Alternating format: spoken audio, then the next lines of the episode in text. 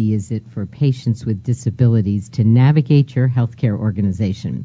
Have you asked individuals with physical disabilities in particular how they might assess things in terms of access, care coordination, timeliness, and support services? What would your organization's care providers say?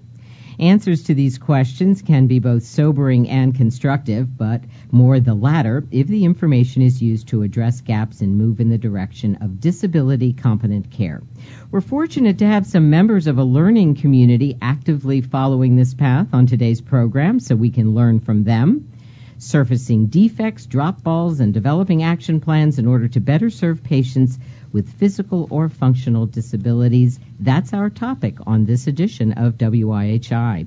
And welcome to WIHI, an online audio talk show from the Institute for Healthcare Improvement. We come to you live bi-weekly and also for later listening via IHI.org and on iTunes. I'm your host and producer and IHI's Director of Communications, Madge Kaplan.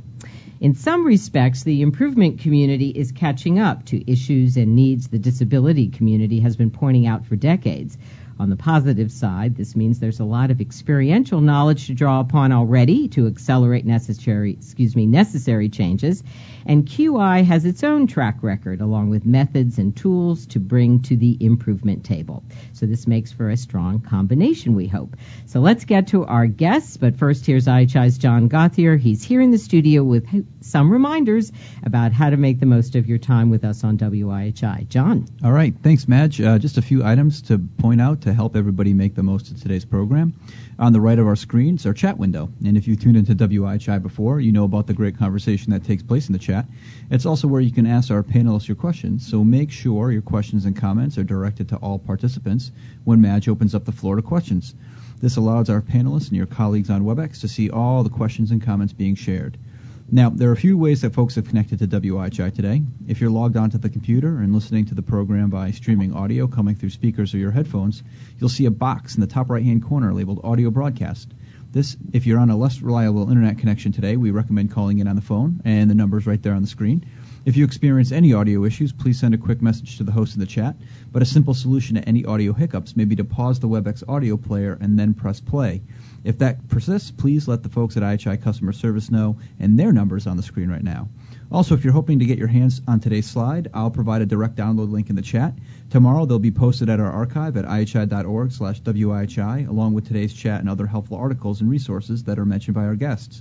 You can also email info at ihi.org and they will send them your way. And finally, we're always looking for ways to improve the listener experience here on WIHI, and we could use your help for that. Please take some time after the program to fill out our very quick survey and let us know how we've done. Back to you, Madge. All right, thanks so much, John. And if you like to tweet, Thanks for using our handle at the IHI in your comments so others can be part of the conversation. Now to some brief guest introductions and a reminder that there are longer bios on our website. Joining us by phone is Rebecca Bills. She's a licensed independent clinical social worker who's been with Medica Health Plans in Minnesota for the last 10 years. In her current position of clinical manager, Becky, as we're allowed to call her, works with a great team of 40 plus social workers and nurses who deploy a person centered approach. Welcome, Becky. Thank you. All right, glad you're here. Regina Martinez Estella is the Chief Operating Officer for Independence Care System, Inc. That's a Medicaid managed long term care program serving people with disabilities and senior adults in New York City. She has over 25 years of experience that's been directed at improving access to health care for people with disabilities. Welcome, Regina. Thank you. Rachel Stacom is who's a nurse practitioner and senior vice president of care management at Independence Care System. Over the past 14 years at ICS, Rachel has established specialized programs to meet the needs of those with neuromuscular conditions such as multiple sclerosis and spinal cord injury. Welcome, Rachel. Hi, happy to be here. Terrific. Christopher Duff is a disability practice and policy consultant with over 30 years of experience in the development, delivery, and financing of disability competent care services. He most recently served as executive director of the Disability Practice Institute and was lead author of the Disability Competent Care Assessment Tool, which you'll be hearing more about on today's program. Welcome, Chris. Thank you. All right. And last but never least, Gilbert Salinas is the Chief Clinical Officer at Rancho Los Amigos National Rehabilitation Center in California. Gilbert is also the Interim Director of Performance Improvement for the Los Angeles County Department of Health Services. Gilbert was a 2013 Kaiser Safety Net Fellow here at IHI, and we're so glad he's with us today. Welcome, Gilbert. Thank you, Madge. It's great to be here. All right, we're just going to get going now. The first question is going to go to Chris Duff. And Chris, you have the honor of framing and contextualizing our discussion today. Let's just start with a definition of disability competent care and take it from there. And welcome again, Chris. Thank you, Madge. I appreciate it. My job is to kind of give people the foundation for what the others are going to show they have done in practice. So I'm going to be much more um, strategic and foundational in, my presentation. Briefly, when we talk about disability, we talk disability as being a consequence of an impairment. We are not talking about disability in terms of a diagnosis or a disease. The disability is how you interface with the community. So what is disability competent care? Disability competent care delivers care and support to support an individual's maximum functioning while addressing barriers to timely and appropriate care. As you all know, the current challenges of the healthcare delivery system is that the care is reactive, it's fragmented, it's inaccessible, and it's standardized and uniform. While that may be okay for many of us, it only gets magnified with every additional piece of complexity you live with. So can you imagine if you spend half of your life interacting with the healthcare system, how those four concepts become so problematic? And that's mm-hmm. really what disability competent care is all about, is beginning to bring those together, to be proactive, to be integrated, to be accessible, and to be person-centered. That's the goal of disability competent care. The other speakers are going to talk about how do you do that. The results that we're looking for are pretty simple, avoidable costs, both human costs as well as financial costs, misaligned incentives. We want the um, we want the silos of care to start coming together, and then to make primary care available. Most people with disabilities don't get primary care; they get episodic care, but really not primary care. So, what are the core values of disability competent care? As I said earlier, participant centered, respect for the participant choice and dignity of risk. And what we mean by that is all of us in healthcare have been trained to provide our knowledge and our expertise and recommendations for the individual. There are times when the individual is not going to choose not to follow ours, our recommendations, our perceptions, our, our suggestions.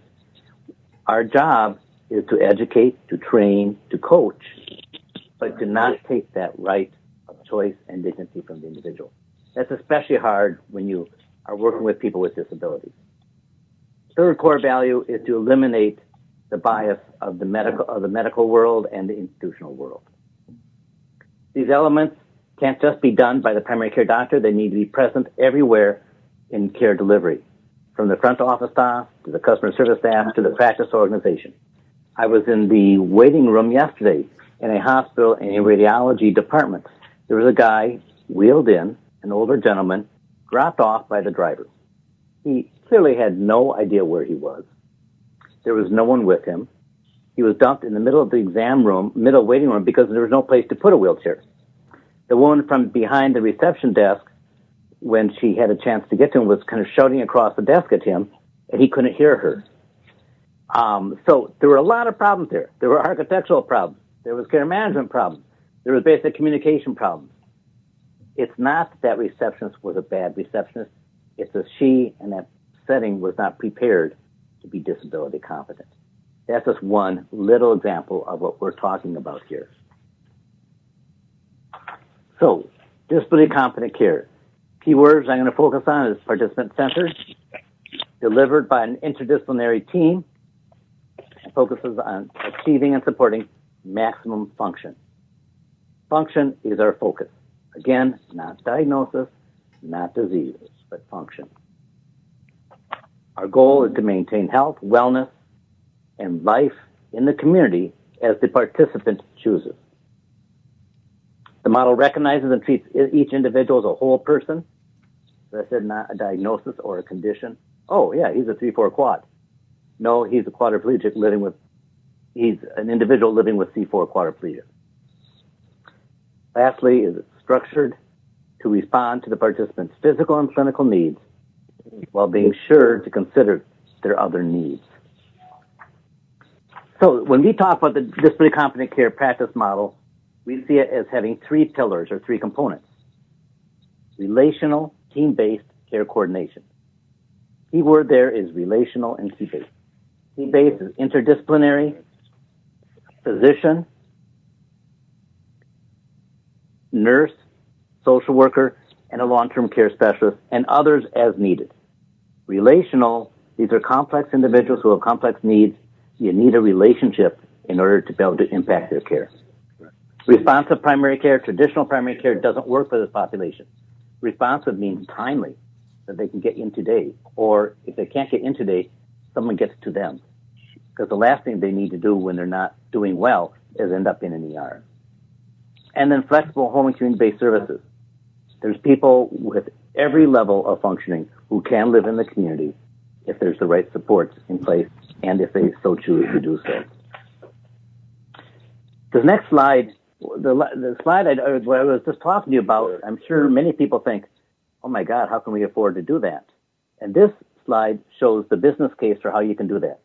The top bar shows what is the basic cost basis for a population of people with disabilities, significant disabilities, who do not have disability competent care.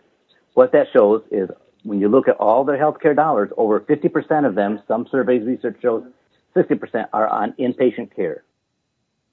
You got basically 11% in pharmacy, very little in primary care, as I said, they basically can't get it. And long-term services is another good chunk with virtually no care coordination. When you implement disability competent care, this is the kind of outcomes you can see from a financial perspective. The inpatient costs go way down. Um, and you can use those dollars to pay for primary care and care coordination. What you can't impact is long-term services and supports. There just isn't much savings to be had. People need a lot of attendant care at home. And pharmacy. Pharmacy is a fair amount, as you can see there, and there is a lot of polypharmacy, but for the most part, work on getting those down is really nickel and dime. That's, I mean, it's certainly worth attending because it will have good health outcomes, but we have not seen a lot of financial benefit. So then how do you do that? This last slide I'm going to get to on, on the business model is very, it's kind of a complex slide, but simply if you look at the patient characteristics, participant characteristics, the bottom part is that's reflected in about two thirds of the blue triangle are people with low, relatively low needs. Um, they have episodic medical and functional needs. They minimally interface with the healthcare delivery system, uh, and that affects that characterizes about almost two thirds of people with disabilities. You have those with moderate functional and medical needs. They can be characterized as having one to three chronic conditions or and or concurrent behavioral health needs. They generally have less than two ADL dependencies and limited or short-term home care services. In other words, someone coming to the home to deal with an issue for two weeks. It's that top triangle that, that reflects probably 20% of the population and 70% of the dollars. They have high medical needs and functional complexity. They have a lot of ADL dependencies. They generally get extensive continuous home-based care. They average between five and seven multiple or chronic conditions, and they're on 10 or more medications. So the key to it is that bottom group, 50% of the N, a standard healthcare home does well. So your job is to hook them up with that. That middle group, they would probably function pretty well in the healthcare home with system-based care coordination that top group needs the full t- three pillars of disability competent care that we were talking about. They need relational care coordination. They need redesigned primary care. They need flexibility in LTSS, and integrated provider network. So that gives the concepts and the key and the challenge for all of the providers is how do you get people into the right level of care that they need? So, Chris, I want to, uh, this is just a, we're going to hold on your two additional slides here because I think we're going to get into some of the resources uh, where people can access some stuff thanks to all your work and the, those of others in the community. But thank you for um, yeah, as everyone knows on WIHI, we ask people to distill an enormous amount of information and experience because we feel it's worth it to get it out here uh, to you. And there's a lot of different ways that you can follow up. So I want to thank Chris Duff for uh, taking uh, yet another domain of improvement and important work and boiling it down uh, for, for these purposes on WIHI. And then you have an opportunity to ask Chris all kinds of questions. So thanks, Chris. We're going to move on now to Becky. And Becky, when I look at the homepage online for Medica's what's called its accessibility solution plan, it certainly looks pretty good to me, but of course there's more to it. So there's an interesting story about what Medica found out when it used some assessment tools to get a deeper look, and I'd uh, love it if you could uh, tell us about that. And welcome again. Thanks, Madge. I want to start off by giving just a really brief history as to why being disability competent was so important to us as a health plan. Um, we began offering our accessibility solution plan several years ago. It's a voluntary program for eligible persons ages 18 to 64 on medical assistance who live within the service area and have a certified disability. There are five health plans, all nonprofits within the state of Minnesota, who offer this similar program for persons with disabilities. And we all have a slightly different model under our contract with the Minnesota Department of Human Services. So currently, there are approximately 48,000 Minnesotans on the program, and Medica is serving over 21,000 of these members in our program. We cover the members' medical assistance benefits. We coordinate benefits with Medicare if the member has Medicare. Our care coordinators working with our members are licensed social workers, registered nurses, or individuals with experience and a, and a real deep passion for working with persons with disabilities. And of course, being that I'm with a health plan, we are interested in controlling costs by decreasing activities such as avoidable hospitalizations and inappropriate or avoidable emergency room, room use. And the goal of this program is really to promote primary care and preventative care visits. And as Chris had mentioned, that was has been a kind of a gap. Um, and we have found that one of the most effective ways to get this message out to our members about the importance of primary care, and preventive care is by offering them the support of a care coordinator there there are benefits to being with a health plan such as Medica in a program such as this. We are able to do some things that are really cool for our members, such as maybe an enhanced transportation service, free fitness club memberships, and then we have access to reporting um, based on utilization, and we can run a lot run a lot of cool things to give to our care coordinators that they can use in when they're working directly with these members we have access to data such as emergency room use, inpatient stays, the access of mental health services, and also we're able to run some reporting on gaps in care to show the members maybe who isn't filling their medications on time, things like that. So in in our plan in particular, each member is assigned a care coordinator who meets with them in their home to conduct a person centered assessment at least once a year.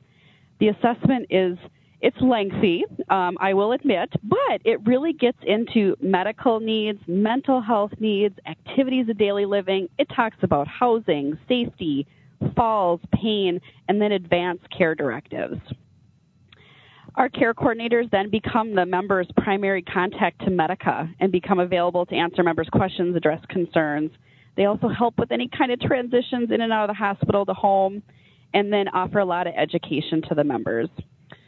So when we first completed the disability competent care assessment tool back in 2013, it started off as really just being to uh, we were a resource to give feedback on the tool and the scoring process. But in doing the tool, we were really excited to see the areas we were doing well on, and then also it was really interesting to note the areas we could improve on. So I'll start with the real positive. An example of an area we thought we were doing well in is related to our assessment or health risk assessment process and how we conduct those face to face with our members in their home environment. we felt that the assessment really addresses topics just kind of across the board and what's important to the member and also really focusing on person centered and then those members' goals. Now, an area we thought maybe we could improve on after doing the tool was in communication and engagement with our primary care physicians. So we knew we always complied with the state contract requirement in the area of communication with physicians. But there was really more we could do in terms of really engaging in conversations with our providers. So, in speaking about our disability competency care assessment results with our medical director, he was very interested in our goals to improve our communications with PCPs in the community. And he really believed the way we were going to get um, get better in this area was to have our staff have more face-to-face interactions with those physicians or providers and thinking and have the staff really think ahead to what they want to discuss with the providers and kind of get a game plan in place. So that's the area we chose to focus on in our work with the IHI learning community.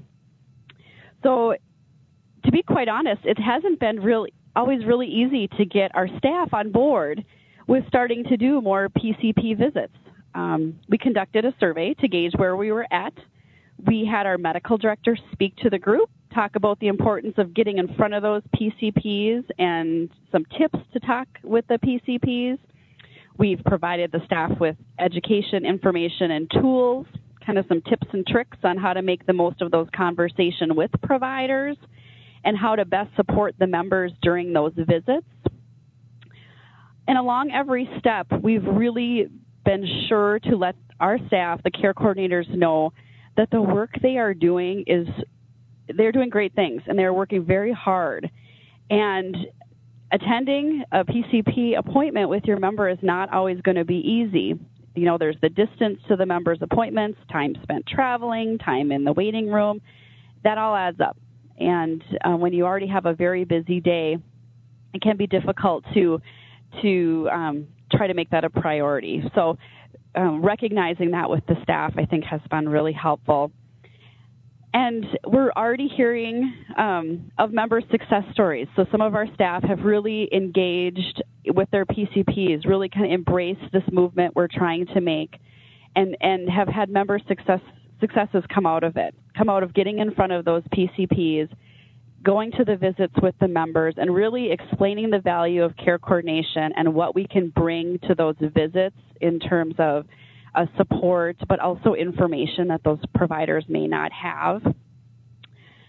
So, since our initial completion of the disability competency care assessment several years ago, we have now completed the assessment once more, um, all the way through, and have further engaged our medical director in our work. It's been really helpful to have the support and assistance of the medical director as he's been able to validate the work we've done in this area and then at Medica, we have a really great group of nurse practitioners who work really closely with our care coordinators and have regular interactions with them. And I feel that, that those interactions have, have also increased our care coordinators' confidence in speaking with providers. So overall, I think we've been we're really well on our way to getting away from the model we had where our PCP communication um, was generally a faxed letter or a mailed letter to a physician after we've met with the member. Now, now that we're having more of a face-to-face interaction, it's just really exciting to see things change in terms of the plan of care and things move forward. And I really am convinced that the work we did in going through that disability and competency care assessment tool and then my work with the, the great IHI learning community has really kept us moving forward and has helped us get to where we are today. Um, I would I would be silly to say that we're done in all our work, but because we, we really have some work left to do in this area. But I really feel we've laid out a good foundation, and I remain very optimistic that we'll reach our goals, and then we'll be able to go back to the assessment we had completed and quite honestly pick another opportunity and start working through that. So it's a really exciting time, and we're really proud of um, the efforts we've done and excited to have been involved in the program and the project. Thank you so much, Thank you. Becky. Really, really appreciate it. And Becky had sent me all kinds of interesting slides, inspirational slides, and particularly that one about uh, success not always being what it seems. And we hope uh, you'll enjoy downloading that one. I'm also, um, thanks for that. And John, go back again to the assessment tool. Before the hour is up, I promise, and maybe even before chat, although uh, we're, we're kind of moving along here. Um, this um, website, resourcesforintegratedcare.com, and this tool on this website is just one of the many things, rich things that you can find there that can really help you begin to figure out where you could map out some work. And I promise I'll, I'll give uh, Chris. Um, uh, Duff, just a, a, couple of minutes to make sure everyone understands what you can get out of uh, all the materials there. So let's keep moving. Thanks, Becky. All right, Rachel and Regina now are kind of sharing a slot from Independence Care System in New York City, and uh, they let me know that they're working uh, hard also on this care coordinator linkage with primary care, which seems essential. Um, but to not duplicate so much, they thought they would talk a little bit more also about some of the work they're doing on preventing secondary conditions. So welcome again, Rachel and Regina, and whoever wants to go first, please do. Thanks. Thank you, Madge. This is Regina, and, I, and I'll take the beginning of this, and then I'll turn it over to Rachel, and maybe just to give you a little bit of history and um, a better understanding of who who we are at ICS. I'll start off with describing the organization, our roots, and then talk a little bit more about the work that we're currently doing. Um, ICS is a nonprofit managed care organization, and today we have two programs. The first is a Medicaid managed long-term care program that was founded in 2000. It's a program that covers care management as a direct service and also covers all the Medicaid covered benefits outside of primary, acute, and pharmacy services. Um, outside of care management, all of our other benefits are provided through contracted providers, um, and we are serving today about 5,300 members in our managed long-term care program. We also recently launched at the beginning of this year one of the FIDA demonstration programs, uh, Medicare Medicaid plan that integrates the long-term care benefits with the primary and acute benefits. And this program serves about 300 people today in both programs, our care management um, program is structured with nurses and social workers delivering most of the care coordination services, and our nurses are primarily focused on completing assessments in the members' homes to determine their service plans and um, general health assessment, health risk assessment, and then the social workers working in collaboration with the nurses and primary care doctors in in some cases to develop a care plan and to maintain and manage that care plan throughout the um, six month period between the nursing assessments. And um, just again to give you a little more background on who we are, and it's important to, to know about ICS because it shapes the way that we do our work. Is that we were the first and only managed long-term care plan in New York City dedicated to working with adults with physical disabilities, and and that that's our roots. That's where we started. We also now today serve uh, uh, seniors and adults with chronic conditions. Along with that, it's important to note that from our inception, the leadership at ICS, uh, both at the board and at the staff level, have included people with disabilities. As an example, the director of our women's health program is a woman with a disability and a long-term disability rights advocate several of us on the leadership team come from a leadership, from a disability rights background. We've also, from inception, had a very active member council. So, in terms of participation of our members and making sure that we're person centered, we've included the voices of our members all along. And they are very involved in helping us to identify problems that lead to poor service delivery and overall dissatisfaction with health services. Um, so through the involvement of our members, leadership, and staff in the past 15 years, we've learned a lot about gaps in care and um, about the prevention of secondary conditions. And to kind of piggyback a little bit on something that Chris was talking about earlier and the example that he gave and that really was a nice demonstration of the things that are that cause barriers to care for people with disabilities. we've done a lot of work in terms of training frontline workforce and including I, everybody at ICS and those people within our partnering organizations and, and on a disability sensitivity program. And I'm going to turn it over to Rachel to talk a little bit more about what that looks like and then some of the work that we've done around preventing secondary conditions. Great. Thank Thanks, you. Regina. Hello to everyone. Um, so I'm I'm going to start by just saying that when we are looking at how we want to prioritize our work at ICS, we we start by looking at what our members value. So particularly for our members with physical disabilities, what's important to them. And then we also look at what are their health care needs. And as Chris highlighted, we know that primary care is a gap. Very often people with physical disabilities will see a, special, a specialist but do not have access to primary care. So they'll see a neurologist or a physiatrist but are really not getting the needed checkups and, and care that they, that they need. So we want to make sure that uh, they have access to primary care and then access to the screening and testing that they need based on their their age group. In addition, we, we create these um, programs to address the secondary conditions. So in, in the on the topic of primary care, our work has been very similar to Becky's. Becky's, we're really trying to increase the collaboration uh, with the primary care provider, but in addition with the member. We want to be in support of the member and the provider. And so we, in, in the Learning Collaborative, have looked at embedding a care manager at one of our primary care sites.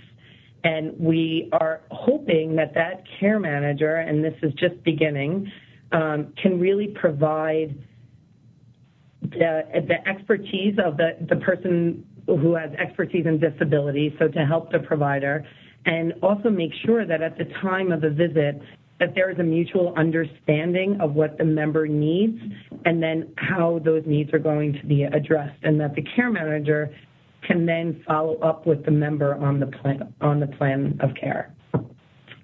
And in addition, in regards to screening, we've also started a women's health initiative that is led by Marilyn Saviola that has gone out to these diagnostic testing uh, centers and to train the staff on, dis- on the needs of people with disabilities, to look at workflows and how um, some of those workflows might impede people with disabilities. So uh, even if you look at something like a mammography, it, uh, having a mammography done, you need to make sure that it, it's accessible to someone who's sitting in a chair, that that can come down and meet them where they are, and that there's proper positioning so that you get a quality a quality exam. And so we've been working in, in increasing care to that for our members.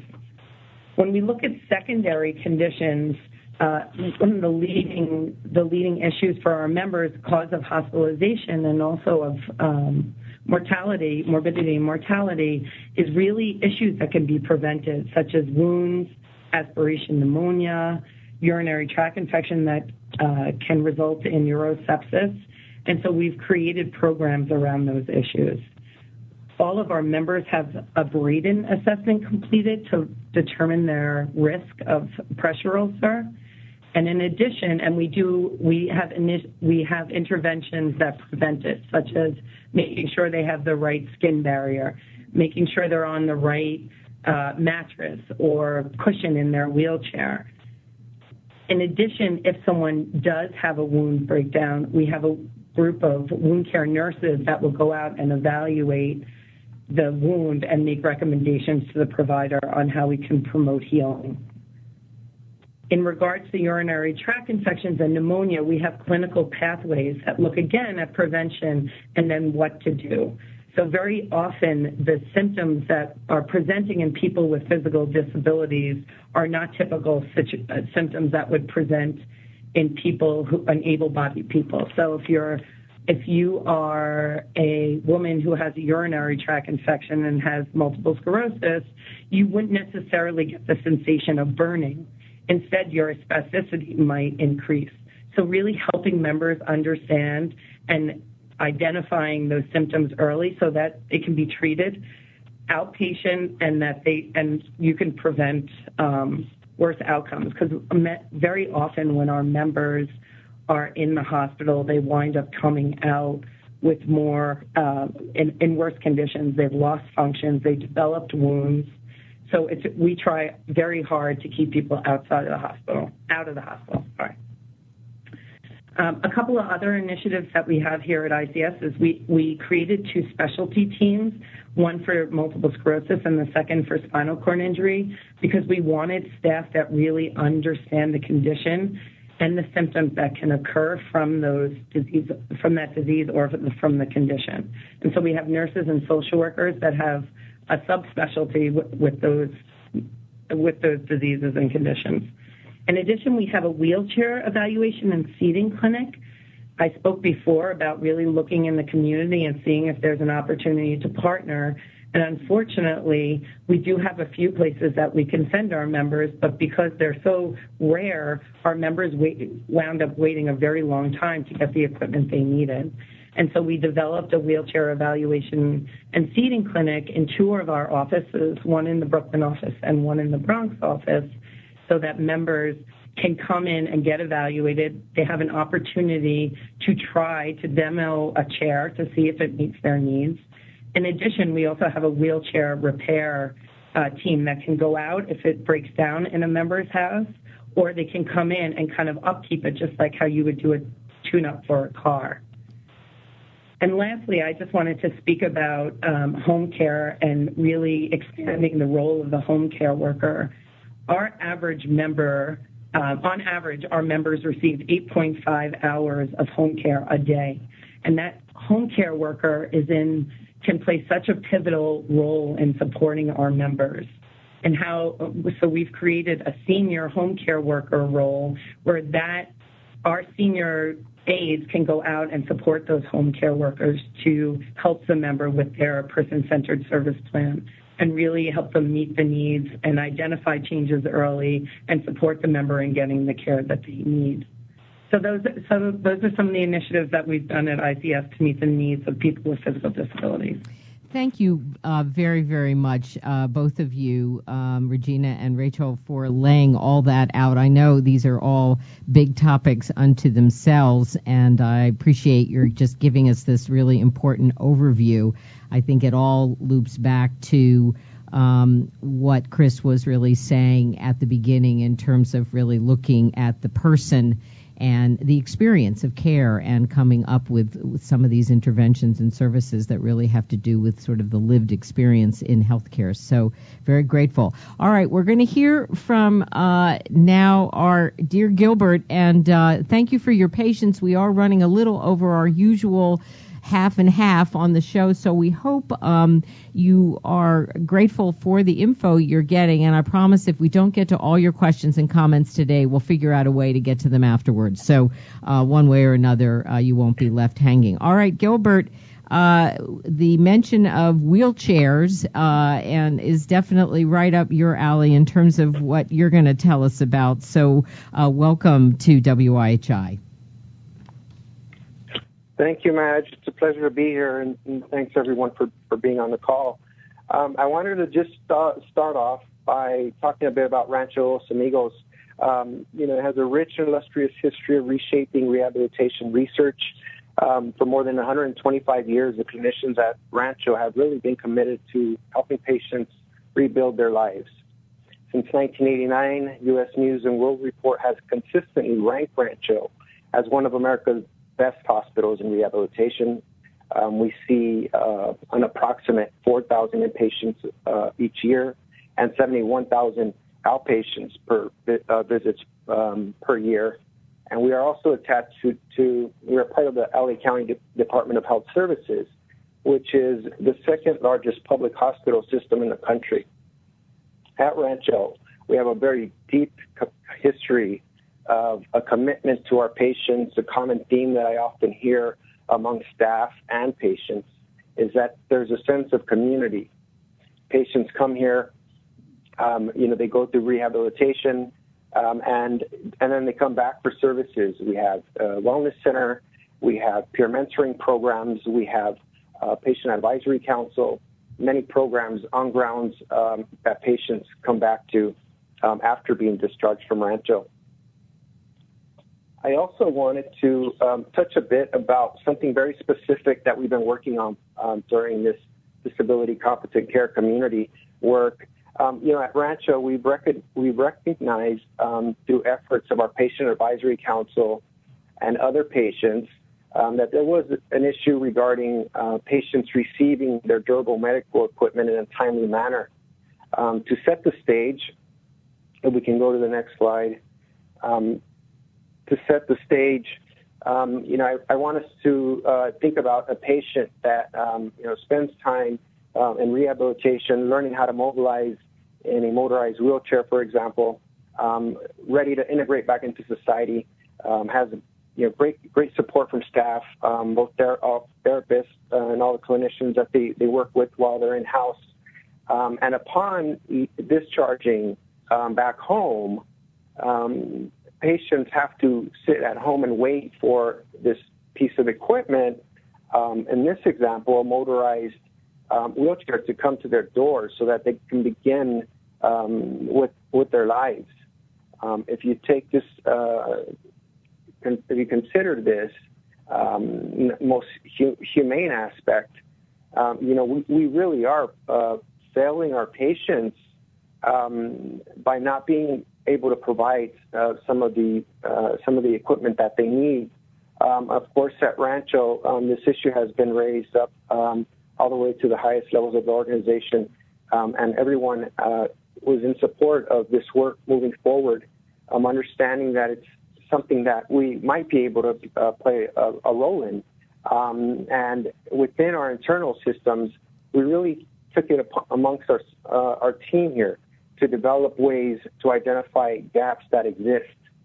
Um, we have also partnered with um, some of our uh, payer sources. We have also partnered with some of our vendors um, that provide our patients with wheelchairs. Um, and they have been helpful in helping us identify some of these gaps. Now, how did we get there? Um, we, we utilize two methodologies. We utilize some, some parts of the model for improvement, and we also utilize Lean, Six Sigma. Um, we used um, various tools like value stream mapping. Um, we used a charter to identify our aims and our process measures um, to know where we were heading. Um, we used priority matrices we used affinity diagrams. Um, we used A3 reports. We also developed uh, run charts and developed our teams uh, so that we can uh, begin to address this um, systematically and strategically. Um, what this has led to is that, uh, it, it, first of all, it's, it's, the situation is, is very complex, you know, when dealing with authorization. Um, there's uh, many people that are uh, being very proactive um, in helping uh, these processes move forward. Um, and then there's other uh, situations where patients are still running into barriers to get their, their equipment. And that might be informed um, in a way of authorization um, from, from a health um, insurance um, provider. we might be waiting for the information to uh, come back to Rancho so that we can process it um, and and that might take you know months. Uh, we had one recent situation where you know it was it was well over um, 88 days where a patient was waiting uh, for their equipment. Um, so this has really opened up our eyes to the learning and the possibilities. It really inspires hope to really address barriers for people with disabilities and also develop partnerships across the country with providers and like-minded folks that are really willing to take on um, some some of this uh, work to decrease the barriers for people with disabilities. Um, this really touches um, across um, all the different domains that Chris, um, Becky, and Regina all talked about earlier. Um, th- these are situations that happen to our patients on any given day. in the first slide pointed to over 200,000 people living with a spinal cord injury in the United States, with numbers increasing um, as as the years uh, uh, come come on. Um, so these are these are real issues, um, and we're looking at addressing them um, at the localized level and also at national levels um, with our partners here with the um, Disability Competent Care Assessment Team that we have developed. Thank you, Gilbert. I, I don't want to put you on the spot, but I would you say that there have been I, I think it's in the blog. So Vicky, uh, sitting here in the studio with us, very nicely put the link in to a very interesting discussion between Gilbert and his colleague uh, Charmaine Dorsey at Rancho. Um, I think you have cut the waiting time down, uh, not not exactly where you want to be, but it is coming down. Isn't that the case? Uh, Madge, and so we, you know you're you're right. We we we should celebrate early wins, and uh, I have to say, uh, as as everyone should. Um, and um, I, so I would like to say that here at Rancho, um, Charmaine Dorsey has really led our team. Um, um, amongst other clinicians as well. We have also had uh, full-on support from physical therapies and outpatient services and physicians, um, and our partnership with um, some of our vendors and healthcare providers um, have re- have really gained momentum um, in, in, leading to successes. So we have actually um, started to measure. some of the delays and the reduction of those delays. We have had some early wins. Uh, I just I, I can uh, just share with you. Uh, we haven't uh, published all the results yet, but just um, the other day we got a phone call from one of the therapists um, that was very excited over the fact that her patient received um, a piece of equipment, a, a wheelchair, um, in 32 days, which which was huge um, compared to our baseline of uh, 88 days. All right. Wow. Um, Thank you, Gilbert. So, yeah. yeah. All right, early wins, exactly. We got to uh, make sure to highlight that and wish you well as the work continues and we can hear more about it. All right. Well, thank you, Gilbert. And everyone has been extremely patient. Uh, I think you all more or less understand the chat.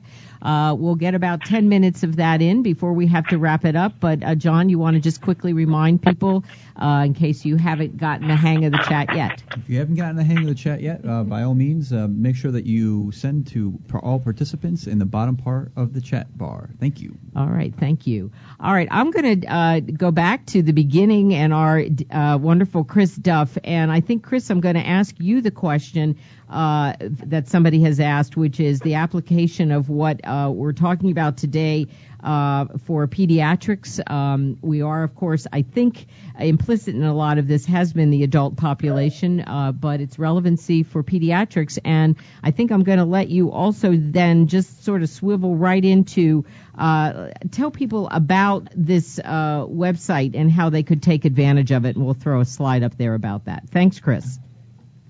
Absolutely. And I'm also going to take a shot at the question around um, how, how this is different from um, medical homes. So first of all, peds and kids.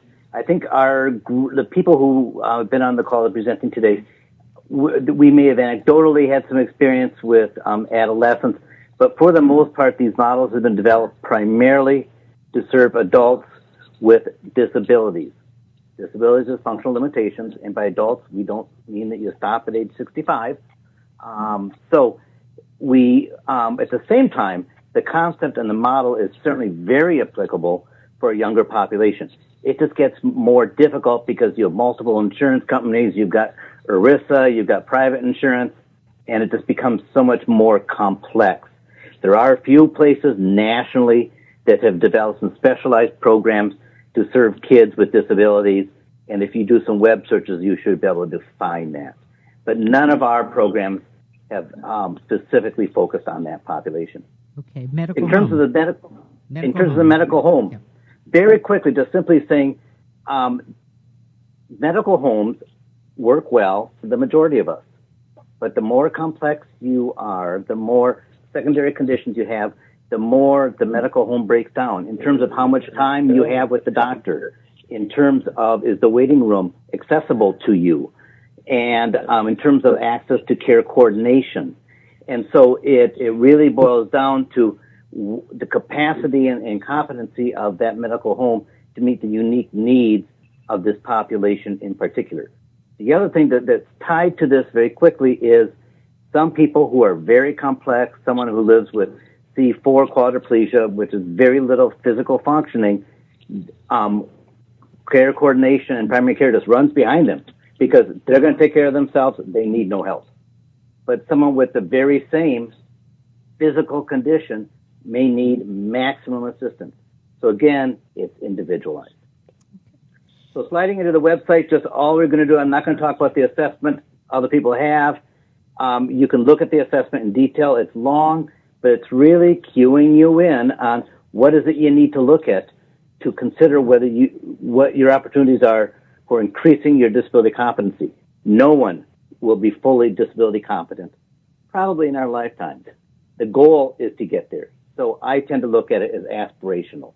Keep getting better at what we're doing, keep finding the opportunities. And as Becky said, go back and reassess.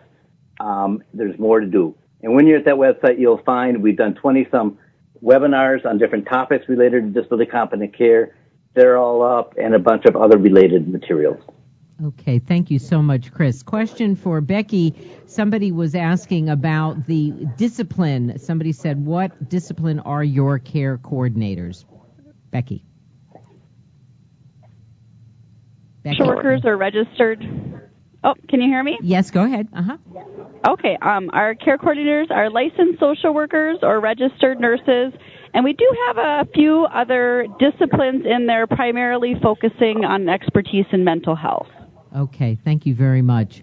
There's another question. Jeanette is wondering about input from the disability community. I think ICS was talking about the fact that many of those folks have roots in the disability community uh, and a lot of integration there. But uh, question about that, and also an acronym that I'm sorry I don't know what that stands for. SILC.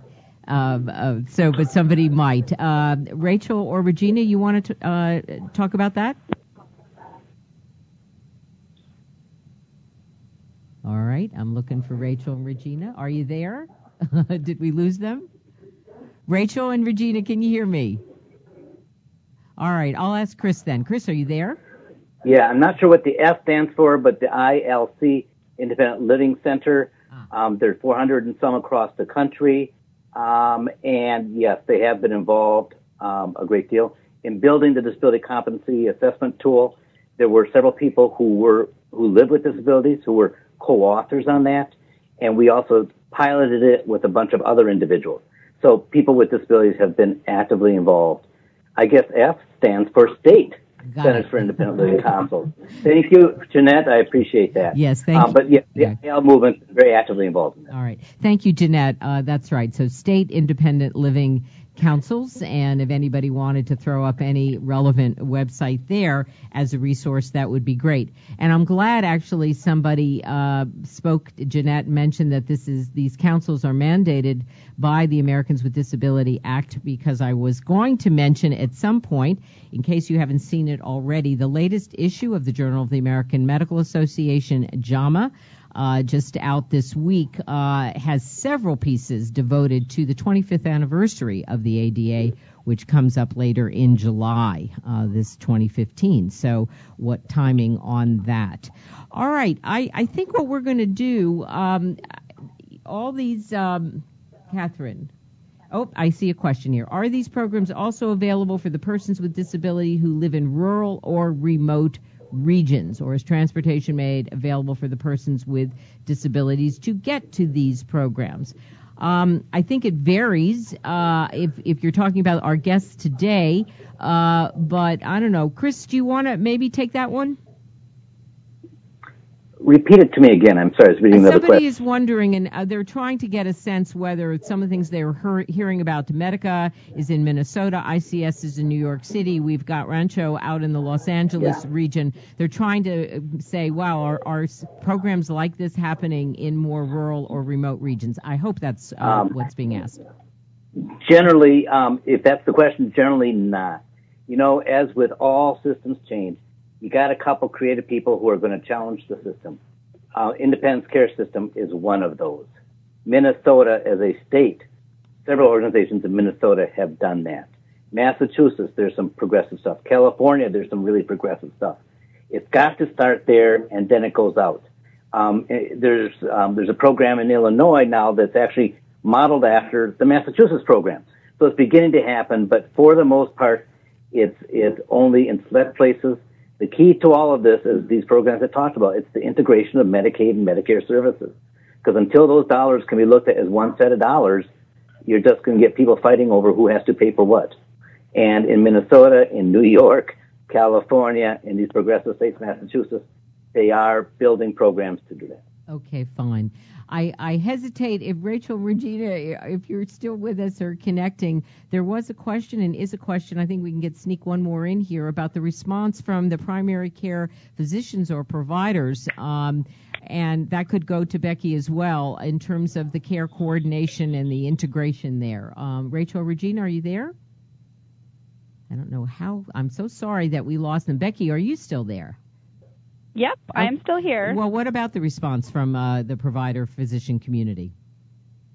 You know, I think um, overall it's been really positive. We've heard of some examples where, you know, the care coordinator would contact the physician clinic or office prior to going just to let them know they'd be accompanying the member, and they've met a little bit of resistance. But we're hoping with time, as provider groups and clinics really understand the value of care coordination, that maybe that resistance will lessen. So I, I think there's some learning still and opportunity, but not 100% um, yet, but we're getting there. Okay, thank you, Becky. All right, John, throw up uh, one of our final slides that we wanted to share with you today because the work continues. And uh, go ahead, John. Yeah, just really quickly, if you're interested in learning a little bit more about this, and we'll be sharing some details um, uh, on the archive page tomorrow. Um, but there is a disability competent learning community that's being launched uh, next month, um, and it's being offered by IHI in the Lewin Group um, and it's being helped by CMS Medicare, Medicare Medicaid Coordinating Office. So if you want more information, contact Marie Schall. She's at IHI. She's mshaw at ihi.org, and we'll be posting a little bit more of that information up with the archive page tomorrow. All right, thank you very much. All right, uh, and this learning community, which if we had more time, uh, we could kind of go into it, but you have to understand part of what you're hearing today is the embodiment of the work that's going on, that has been going on in one iteration of this community, and uh, the work will continue now. Um, perhaps, uh, Chris, will some of the same organizations be involved, or are you looking for a brand new batch? I think we're going to look at the organizations that you've heard from today as being faculty. They've been through it. They have some lessons learned, and they will serve as faculty uh, for the new one. All right, that's actually great. That's that's what we want to hear. All of you on today's call becoming faculty. I love that. All right, I'm going to do this. Uh, in the interest of time, I'm going to uh, send a big shout out to our audience today. Thank you for your interest in this topic. We hope if you got some value uh, uh, out of it and you're trying to seed some discussion and awareness, you'll take advantage of some of the tools here. You'll share the audio, which will be posted tomorrow along with all the resources. So I want to thank Chris, Regina, Rachel, Becky, um, also Gilbert and Marie Schall in the background who helped out quite a bit in bringing all of this work together. And we look forward to returning to all of it uh, in, in another, I don't know, several months, and we'll see kind of what other projects. And we hope you'll take advantage and get in touch with Marie Schall at mschall at ihi.org and see what's up with the next uh, wave of this learning community. Next up on WIHI on June 25th, we're going to be talking about the IHI Triple Aim lessons from the first seven years, and that's based on a just published article in Milbank Quarterly, which uh, we invite you. That's um, very visible on the homepage of IHI.org, and some really, really valuable and interesting uh, material there uh, that you can take a peek at. And we hope we'll see you on June 25th. A reminder: you can download the chat all the slides we used today. You can find the audio tomorrow morning. And if you have any questions whatsoever about anything you heard today or anything was confusing, please email info at ihi.org. Um, we hope you got something out of today's show. Again, thank you to our guests. Thank you, audience. The people who help make WIHI possible include John Gothier, Matt Morse, Jameson Case, Vicki Minden, Jesse McCall, Jane Rossner, Val Weber, Mario Bello, and Ruth James. And I want to give a special shout out to IHI's Gail Freeman for all her support in engagement with me and WIHI and the crew here for the past four years. Thank you, Gail. It's my privilege to host a program that's about spirited learning and improving health and patient care, most of all for the Institute for Healthcare Improvement. I'm Madge Kaplan. Good day, everyone.